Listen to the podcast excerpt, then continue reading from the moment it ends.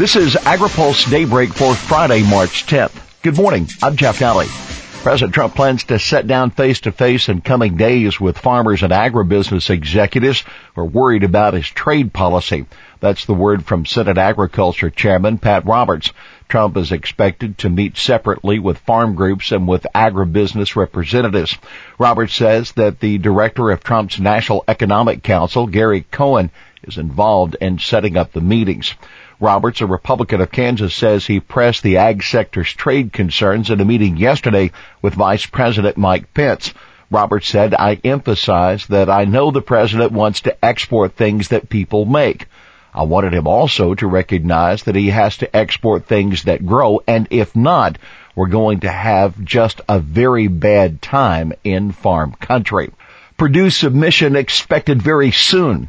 Roberts says Pence was surprised to find out that the Senate committee had not received the formal paperwork needed to move ahead with Sonny Perdue's nomination as Agriculture Secretary. Pence actually thought that we already had the paperwork, Roberts said. Roberts says he expects to get the material very soon and would move quickly to schedule the confirmation hearing. White House said intent on addressing rural infrastructure. Staffers with the White House Economic Council and USDA transition team met yesterday with a variety of farm and rural groups to go over ideas for President Trump's massive infrastructure initiative.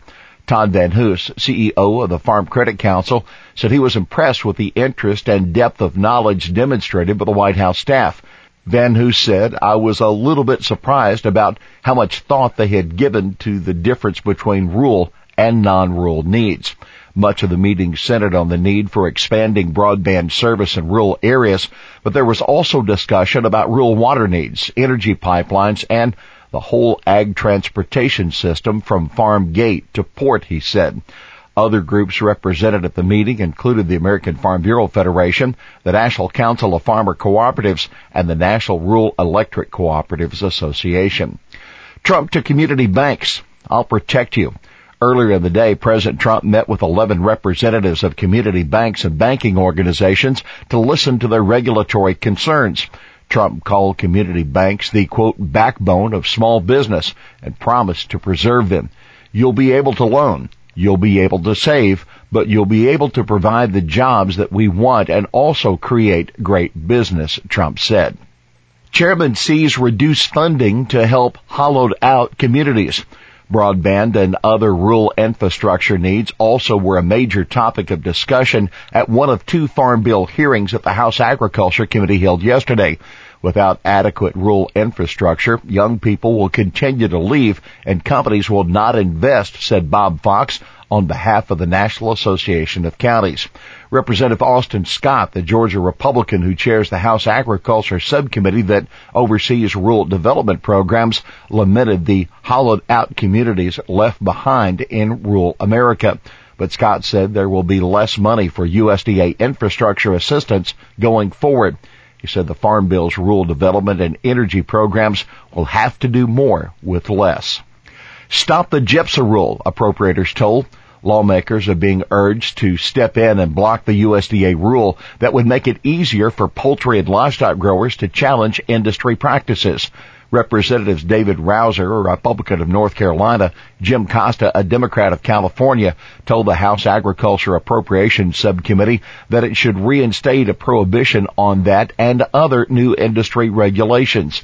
The interim final rule that the Grain Inspection Packers and Stockyards Administration issued in December has been delayed by the Trump administration, but it's still scheduled to take effect April 22nd.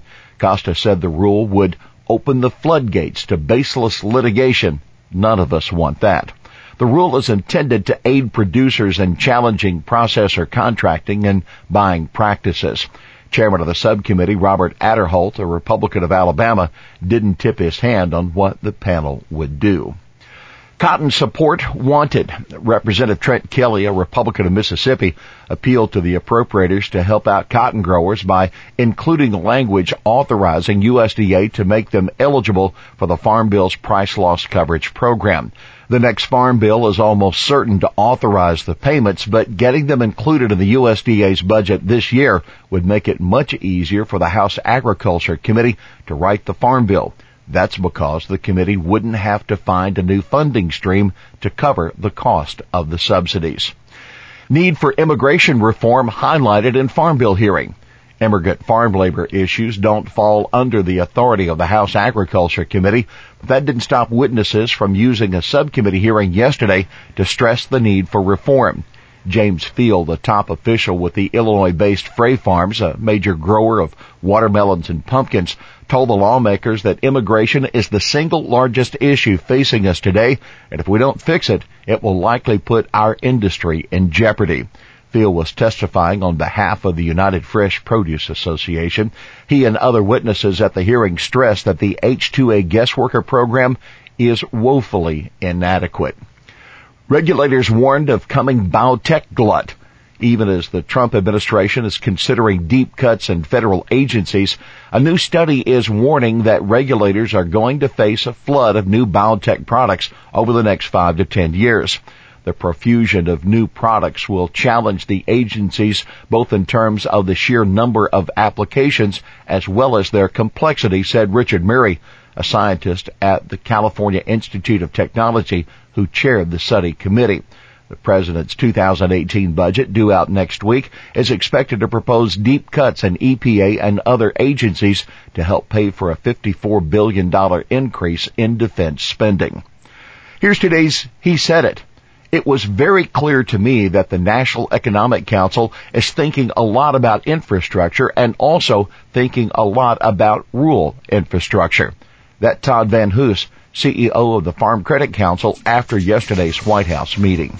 Well, that's Daybreak for this Friday, March 10th. AgriPulse Daybreak is brought to you by McLeod, Watkinson and Miller, America's most experienced law firm in agricultural and derivatives law, and by the United Soybean Board. For the latest news out of Washington, D.C., visit agripulse.com. For AgriPulse Daybreak, I'm Jeff Nalley.